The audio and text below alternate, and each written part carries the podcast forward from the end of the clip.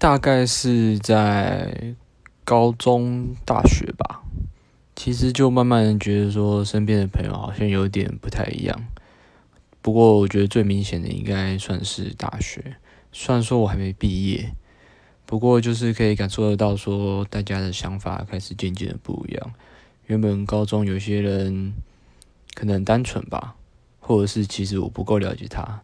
他一上大学之后，整个人就不一样了，就变成说，可能是更成熟吧，但也有可能是变得更社会化。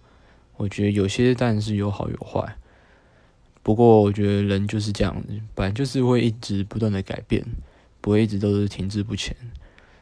我觉得一直都不变的话才是奇怪的吧。